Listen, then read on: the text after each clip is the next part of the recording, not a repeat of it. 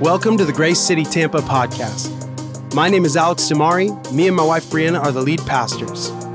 Our vision is to lead people into a life transforming relationship with Jesus Christ.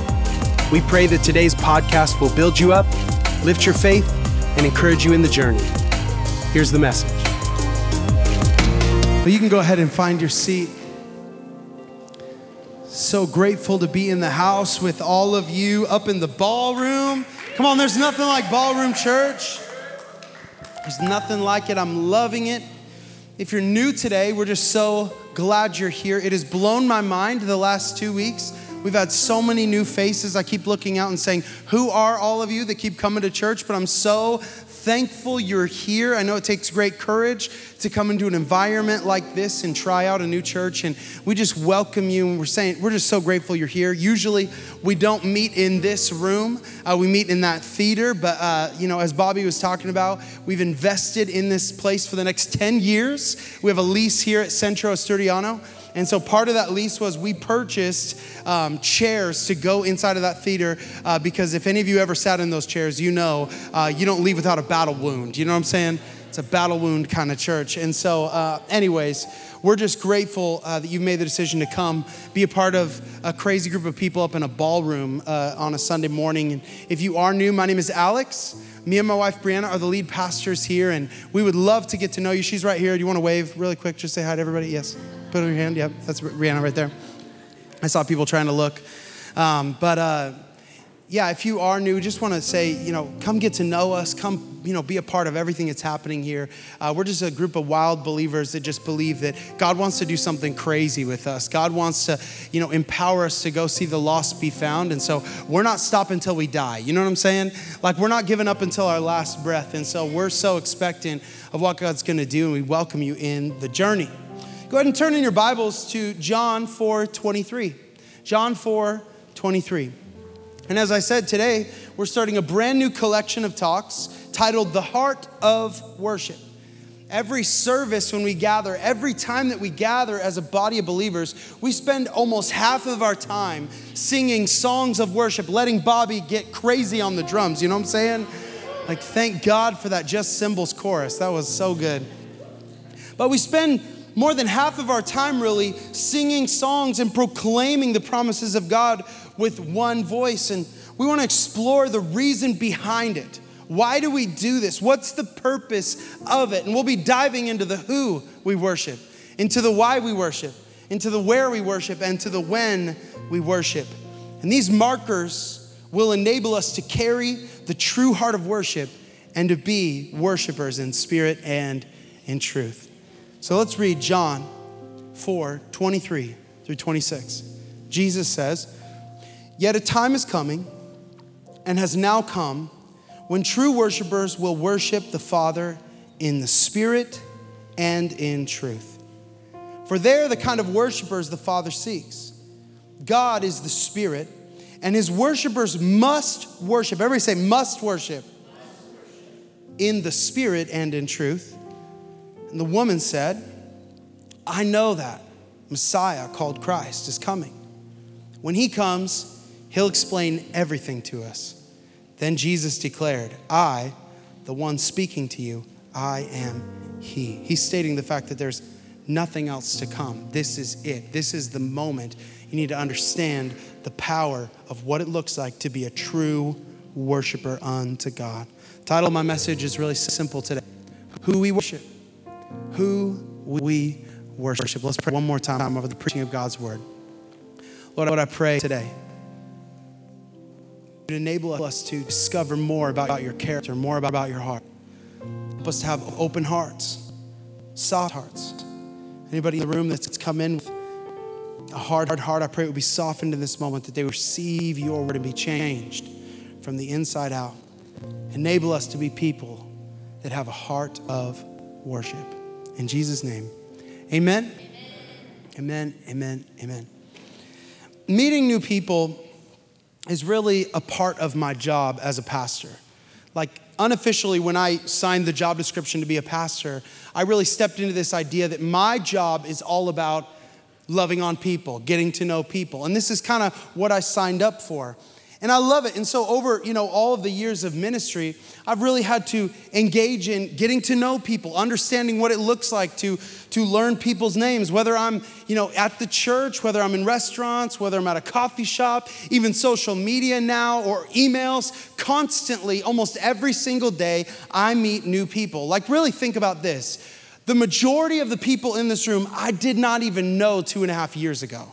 The majority of the people in our church, I didn't even know, and I've had to meet you over the last two and a half years. Just a handful of people that came with us from Washington. Other than that, I had to get to know every single one of you. And, you know, meeting with people all the time, you really have to come with the right approach and understand what it looks like to get to know someone. So I always love to do the trick. You say someone's name three times. You're like, okay, what was it?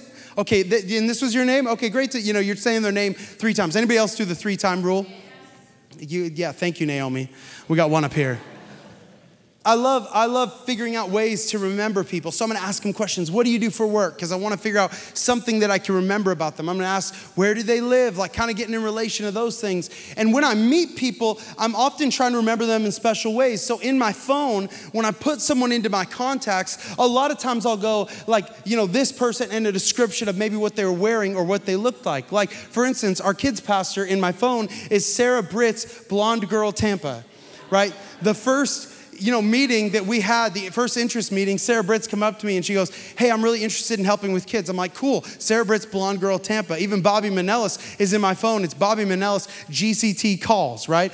Because when I was first making calls to all the people who filled out the interest form, Bobby was just one of those random names on my call list. And I wanted to make sure that I remembered if he called what it was. And I still have actually never taken that off of their names because I want to remember every time I talk to our leaders and the people in our church how much effort and what kind of grind it takes to plant this church. And I never want to lose that kind of tenacity. And so it's a great reminder every time Sarah calls to have a meeting with me, I'm going, oh yeah, I got to remember, like, I got to keep driving, I got to keep working. Yeah, because there's more, maybe Sarah Britt's Blonde Girl Tampa. You know what I'm saying?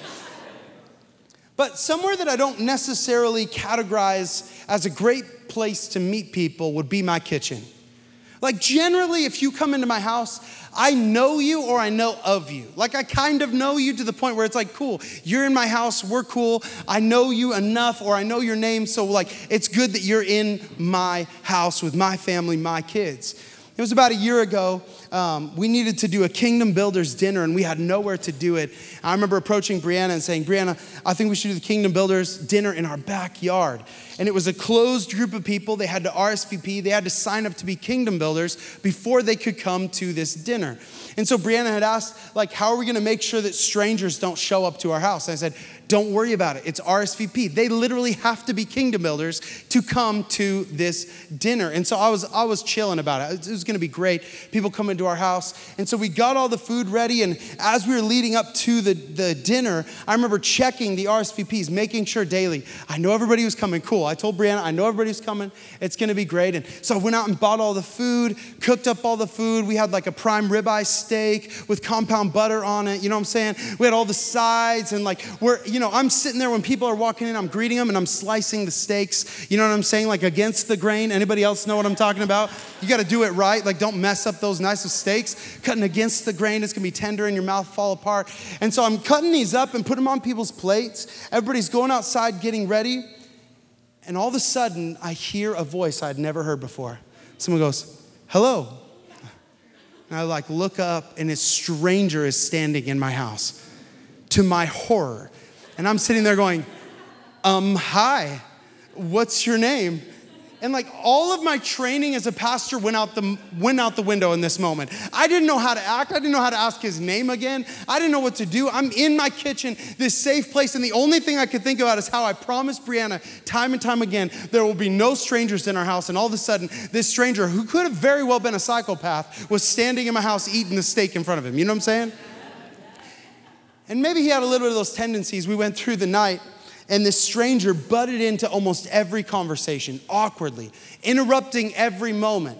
We're in deep moments of talking about the vision. You know, I'm telling the kingdom builders, like, this next year we're gonna buy a sound system that'll rip your face off. You know what I'm saying? And like, I'm, ex- I'm getting everybody excited about the vision, and he would interrupt every single thing that I brought in every moment and talk super loud. And even in one moment, we got inside this circle, a group of guys, and he begins to gossip about some other churches in the Tampa area. And I stopped him and I go, hey man, just so you know, Grace City Tampa is a gossip free church. We don't enable people to gossip, especially when it comes to the body of Christ. We're gonna talk positive about that, right? So I stopped in that moment. He just kind of stopped. That was the first time that he actually, you know, shut his mouth for the whole time at my house. And he went from there and basically left, and then he hasn't been back, hasn't come back to church. It was such an interesting moment. I didn't know how to navigate what that moment would look like. And I felt so awkward with this random person in my house because I didn't know him and he didn't know me. So there was a tension with it the whole time. You're trying to get to know somebody, yet you're welcoming him into your space. And I wonder how many of us see the invitation, walk into the house, partake in the experience, build community, yet don't even know the owner of the house. Don't even know why we're doing what we're doing here. And when it comes time to worship, we think of it more like an experience than a moment of reverence and expression of adoration about our God. We don't even know the owner of the house, and we come in going, okay, I'm just gonna do what everybody else is doing. I'm just gonna sit here and, you know, try to adapt to what it looks like. But I tell you what, everything that we do in this house is about the who we worship, is about the who we're glorifying. Every drum that is hit, every guitar that is strung, every note that's played, every vocal that's singing, and every knob that's turned in the back, all of it comes back to the who we worship. And hear me today your expression and experience of worship changes when you truly know the owner of the house. You're not gonna be someone who spectates in that moment. You're gonna be someone who's involved in it when you know the owner of the house. And let me say it like this you truly worship God. To truly worship God, you have to truly seek knowing God. To truly worship God, you have to truly seek knowing Him. I love what Jordan Peterson says. He says, The continual search for knowledge is the highest form of wisdom. The continual search of knowledge is the highest form of wisdom. Right? If we want to be wise in our lives, we have to continually search for the knowledge of who God is, unwrap the mysteries, unwrap the glory, read these Psalms 20 times over and allow them to saturate our lives, to change our perspectives on the world, to change our perspectives on the trials, to change our perspective on the successes in life. It happens when we truly worship God and know Him. See, our pursuit of God will shape the way in which we sing songs. The pursuit of knowing Him will truly shape the way in which we sing songs. Maybe you grew up in church and you sang a song like, I could sing of your love forever. It's this powerful, beautiful song to sing, great melody. But until you know the love that has been shown, the kind of love that loved you first before you were loving Him, until you know the sacrifice of his love, you wouldn't even know how to get started singing, I could sing of your love forever. Like, that's a big statement to say, forever, I'll keep singing this. But if you don't know the true love, if you don't know the person who gave that love, you can't sing that forever. Maybe you come into church and you sing a song like, I've seen you move, you move the mountains, and I believe I'll see you do it again. But if you don't know the God of the impossible, the miracle working God of the word, the God who can actually move mountains, the God who said, faith the size of a mustard seed, you can save from this mountain, you can move from here to there, then you can't sing that from a place of conviction. You can't sing that from a place where you actually know it. We could even come into this place and sing a song like, All hail King Jesus. All hail the Lord of heaven and earth. All hail King Jesus. But until you allow the God of heaven and earth to rule and reign on your life, you're singing this song more like a nursery rhyme that just makes you happy instead of allowing Him to rule on the throne of your heart. And until we know who and why we worship, we will only ever critique the experience instead of putting God on the throne of our hearts. Until you know who you worship, you'll only ever critique this experience. Oh, I didn't like how they did that. Oh, I didn't like that song that they did at number three. Like, I didn't like that moment. Or, oh, I don't like how the, the preacher preaches that way. And I don't like, I don't like the experience in those things. We critique the experience because we have a lack of knowledge of who we're doing it for. Like, what an honor we even get to speak to this creator. Like, what an honor we even get to raise our hands, right? As an act of surrender to go, God, I surrender everything. Let this be a sign of my life. What an honor that he loves us that much. What an honor. Come on, we have to know who we worship. Every time we worship, we scratch the surface of knowing God more. We sing anthems of praise. We sing declarations of his promises. We apply scriptures to our journeys, and we have intimacy with the Father.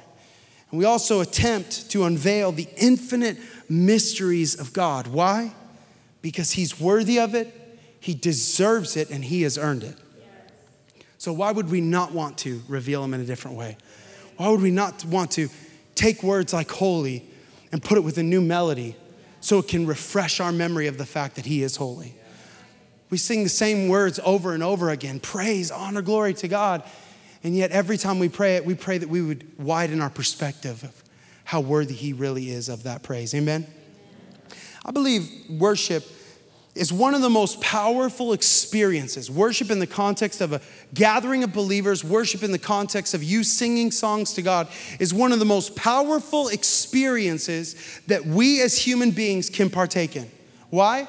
Because worship in the context of singing songs is a mental, physical, spiritual, and emotional experience.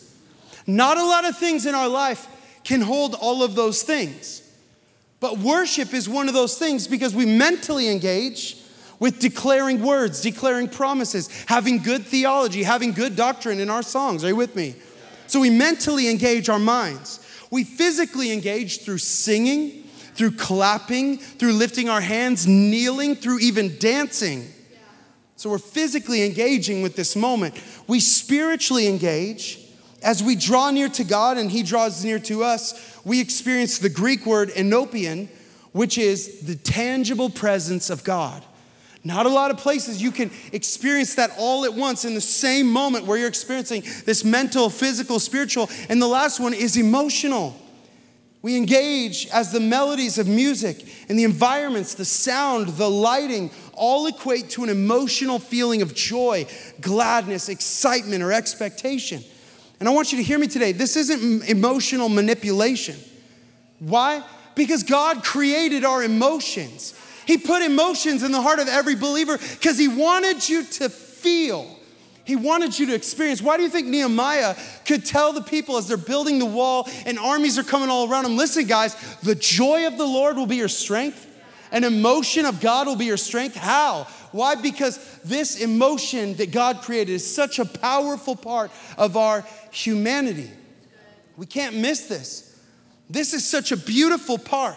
And you're not really gonna experience all four of these in every environment of your life. Oftentimes, when I'm praying, it's more of a mental, maybe physical, and spiritual environment. Oftentimes, when I'm praying, I'm not waking up in the morning going, man, I'm hyped to pray right now. Man, I'm feeling really good. Like, I wanna cry in this moment. It's like, no, I'm gonna make a choice every day to pray to God right? I'm gonna make a choice over my feelings of I would rather be watching Seinfeld to pray to God. Are you with me? You know what I'm saying?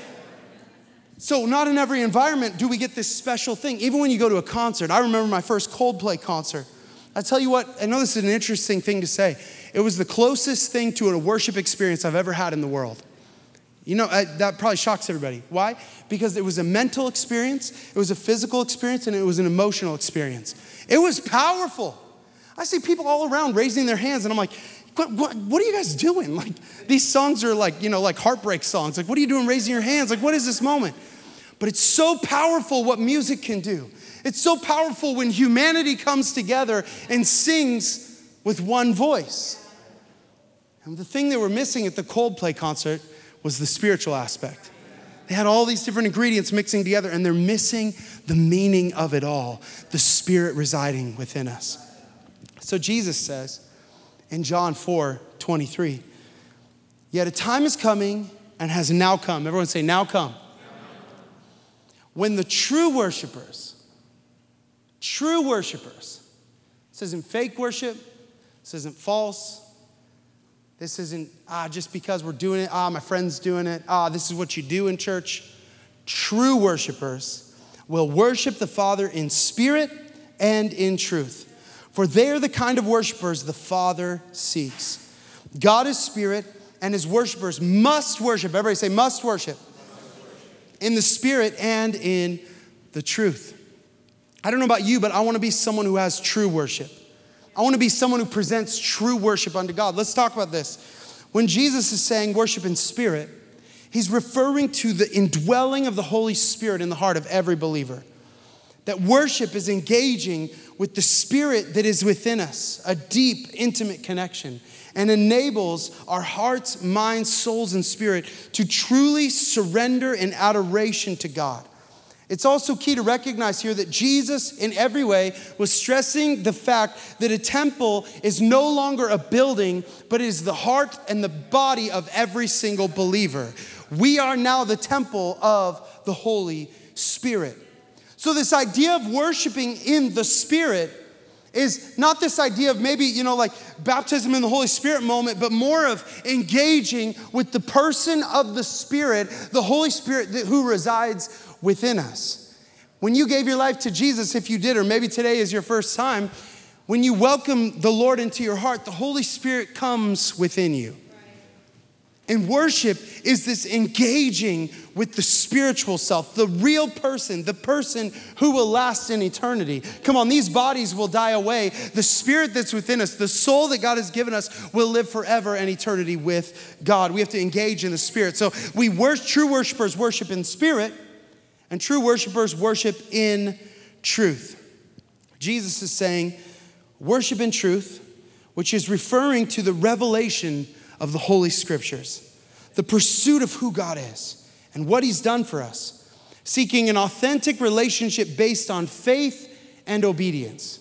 Reading this Bible and going, I'm gonna have faith to believe what it says, and I'm gonna be obedient to do what it says. Faith and obedience. We're faithful to the truth of what this believes. I got faith to believe that what this says is true, and now I'm gonna be obedient to it with my actions. This is what it looks like to worship in truth. See, worshiping in truth is so crucial because we're not just searching for an emotional moment. No, we're worshiping to declare and celebrate who God is. Amen? You know what happens when you have true worship? You know what happens when you worship in truth and in spirit? John 4 23 says this For they are the kind of worshipers that the Father seeks. They are the kind of worshipers that the Father seeks. I don't know about you, but for me, I want to be the kind of worshiper that the Father seeks. I don't want to do it according to my context. I don't want to do it according to my opinions. I don't want to do it according to what feels good to me. I want to be the kind of worshiper that the Father seeks. Come on, James 4 8 says, Draw near to God, and what? He will draw near to you. Come on, it's this pursuit, it's this desire for a relationship. Can I tell you that if that guy would have come when he came to our house, if he would have come back to church that Sunday, I would have ran to him with open arms. I didn't even know the guy's number. I, I honestly didn't even really know his name. And he never came back to church. I didn't have the opportunity to pursue a relationship with him outside of the context of that first interaction. Come on, it takes the desire of every believer to first seek after God, to worship Him in spirit and in truth. And you know what happens? The Father seeks after you. Draw near to God, and He will draw near to you. We are spiritual beings. Worship is just our natural response. Worship is just our natural response. I posted this this week and I want to share it today as well. Worshiping God is what we were created for. So it's a part of our human nature. The most natural state of being for every human should be worship the most natural state of being for every single one of us should be worship. Why? Isaiah 43 20. The people I formed for myself, that they may proclaim my praise. The people I formed for myself that they may proclaim my praise. The reason you were created, the reason God formed you was for himself and for his praise. The most natural state of humanity that we should all be in is worship. I'm gonna invite Wayne to come back up and play the keys. My youngest daughter is a ball of sunshine in every single room that she goes into. Her name is Cecilia Meadow. And uh, she's three years old. She's bright, fun, happy, laughs all the time, has deep emotions. So it's a, it's a special season for us, two girls in the house. It's just, you know, it's special. Um, but she loves music. Any moment she gets, she tells me, Dad, turn on music in the house. Turn on music in the house. She wants to dance. And I love anytime we get in the car and we turn on music, she's sitting there with her shoulders doing this. You know what I'm saying? She's like boogieing back in the back, and she's got this little shake. You'll see her around and she'll just be dancing to the music and loving it. Any chance we get, we went and saw the new Ariel movie, the new, you know, Little Mermaid movie in theaters. And so now every single day she runs to me, Dad, can you play Ariel? Dad, play Ariel. And so constantly in our house, like a whole new world, you know, it's going through. We're just playing in our house. Anytime we watch a movie, anytime we watch a movie, we have to play all the way to the end of the credits because the music in the credits so she wants to be there dancing to the music at the end of the credits. You know what I'm saying? Every single time. One of my favorite things about Cecilia is every time that Cecilia comes into church, and do a service with us, she comes in and sees me and reaches for me, and I grab her in my arms and I hold her. And then she'll see me raising my hand in worship, and all of a sudden she just raises this little tiny hand. Just looks at me doing it. She sits over there attempting to sing songs. Some of you might have seen this before. I know I get about five pictures every time it happens. Don't stop sending pictures though, I love it. She's got this beautiful innocence to her. And I'll ask her in her ear, I'll say, like, do you love Jesus? And she'll nod her little head. She doesn't know. She's in the age of innocence. She doesn't have a clue what's really happening in this world. All she knows is she loves Ariel. You know what I'm saying? but there's this beautiful innocence inside of her being at three years old where she wants to move to the music, wants to sing to the music, wants to express herself, wants to raise her hand and worship because she sees her dad doing it. And it's so beautiful. I can see the reflection of Isaiah 43 inside of my daughter. It's why God created us, that we might praise his name. And her innocence is beautiful. But there will be a day in her life when she moves from an age of innocence and has to choose to offer up a sacrifice of praise. That won't happen because of human nature or because everyone else is doing it. It will happen because she knows God and desires to worship Him for who He is. That innate desire to worship God has to be cultivated by understanding who God is. Amen. Something so powerful to see in the Word is a man named King David. He was the frontmost worshiper in the Bible. This man wasn't just an incredible king who accomplished so much in his life, he went on to write 73, if not more, of the Psalms that we read in the Bible. Even his son Solomon went on to write 18 of the Psalms. The Bible says that he was a man after God's own heart. That's someone I want to learn from.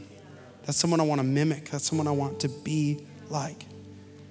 And David sought in all of his songs to reveal the mysteries of God, to widen perspectives of him, to tell of his wondrous acts.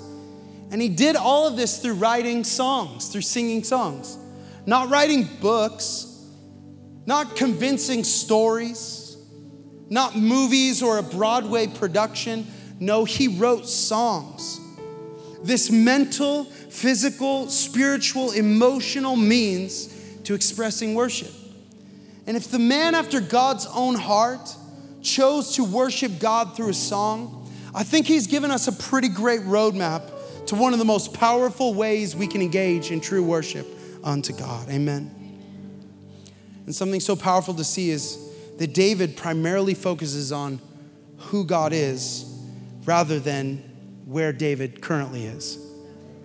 Hear this true worship isn't about making your problems big, it's about making your God big. True worship isn't about making your problems big, it's about making your God big.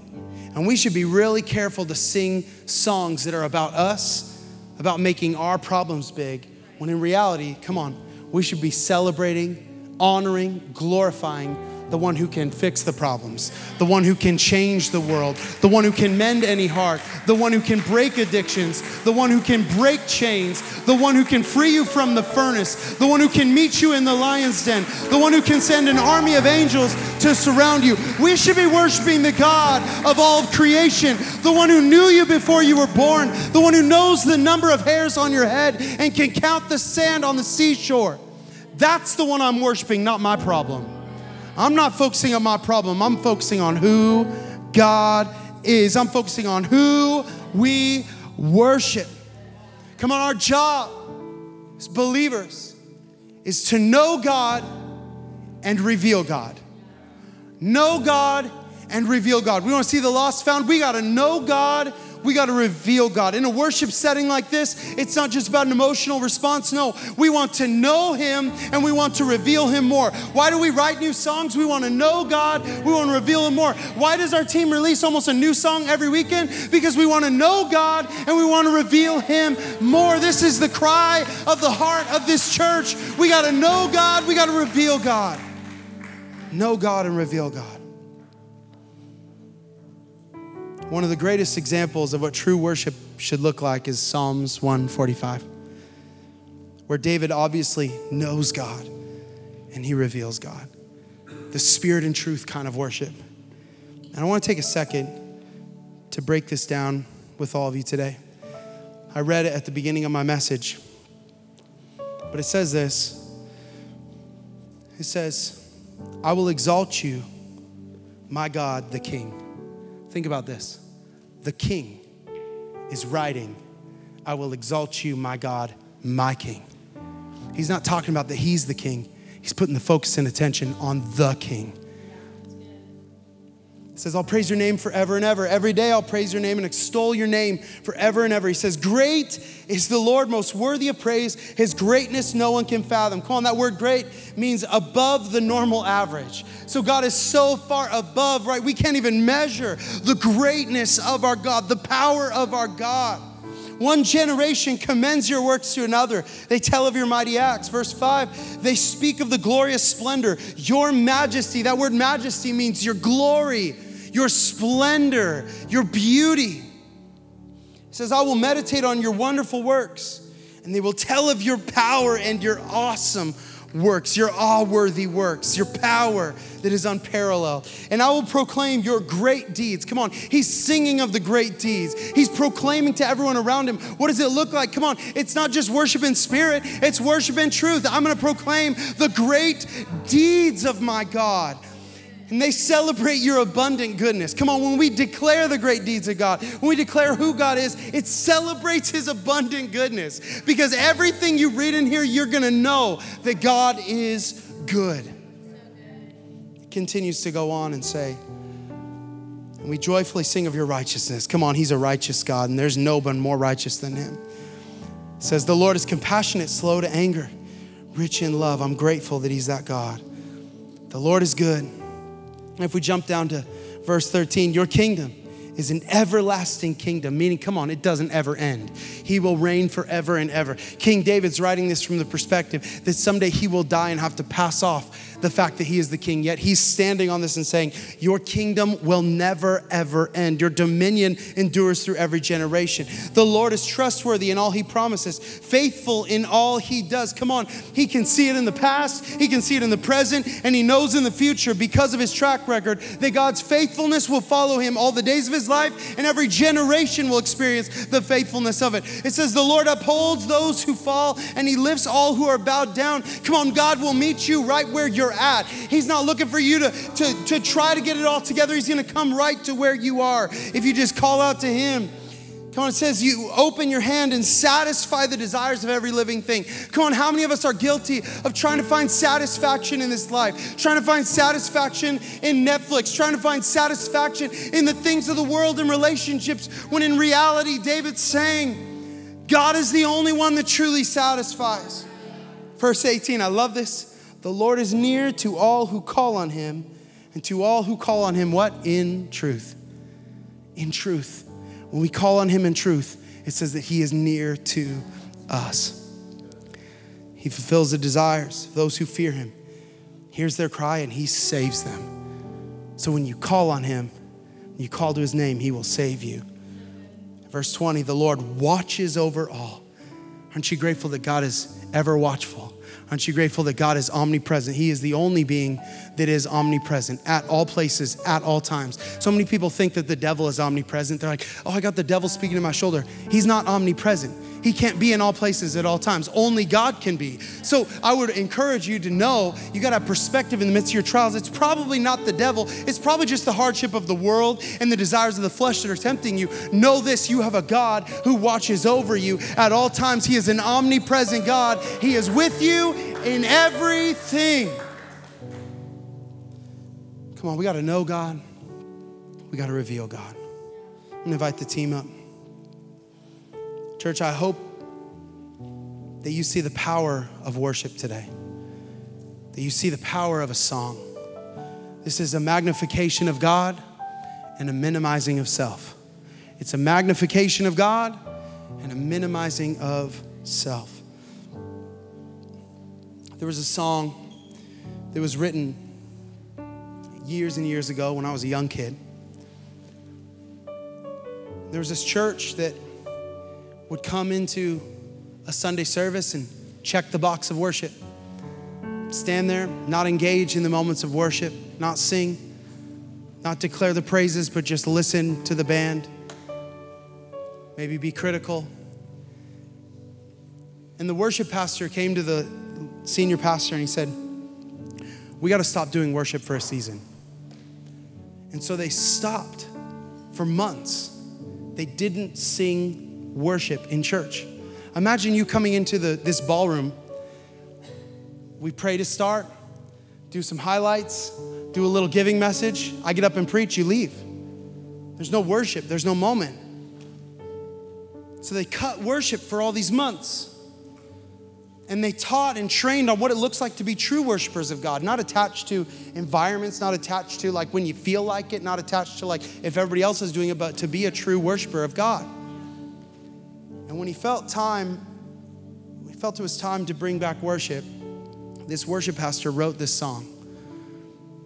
And I believe it's one of the most powerful songs that I've heard in my life, and still to this day, I hold it so dear for what it means, even to me as a young kid, and what it meant to sing this song. But it was the first song that they sang after months of no music in church. The worship pastor gets up with his acoustic guitar and sings this song. And I think it's only appropriate that we, at the start of this series, take a moment to sing this song together and declare the praises of God with the right heart of worship. So, would you stand to your feet? When you walked in, someone would have given you some communion. I just encourage you during this song while it's playing, if you want to partake in communion as a moment of remembrance of what God has done for you, I just encourage you to take it whenever you want. It's a moment to remember the body that was broken, the blood that was shed. Come on, could we be people that worship the Lord in spirit and in truth? That know God and reveal God in this moment? So, right now, would you just raise your hands all across this room? God, I pray we'd be people that have a heart of worship. Not just checking the box, but we would be people that truly worship in spirit and in truth, in spirit and in truth. And I do pray, God, that you would draw near to us as you've promised you would do. Give us a heart of worship in Jesus' name. Come on, let's sing this together. Thank you for listening to the Grace City Tampa podcast. Stay tuned for more weekly messages from our church.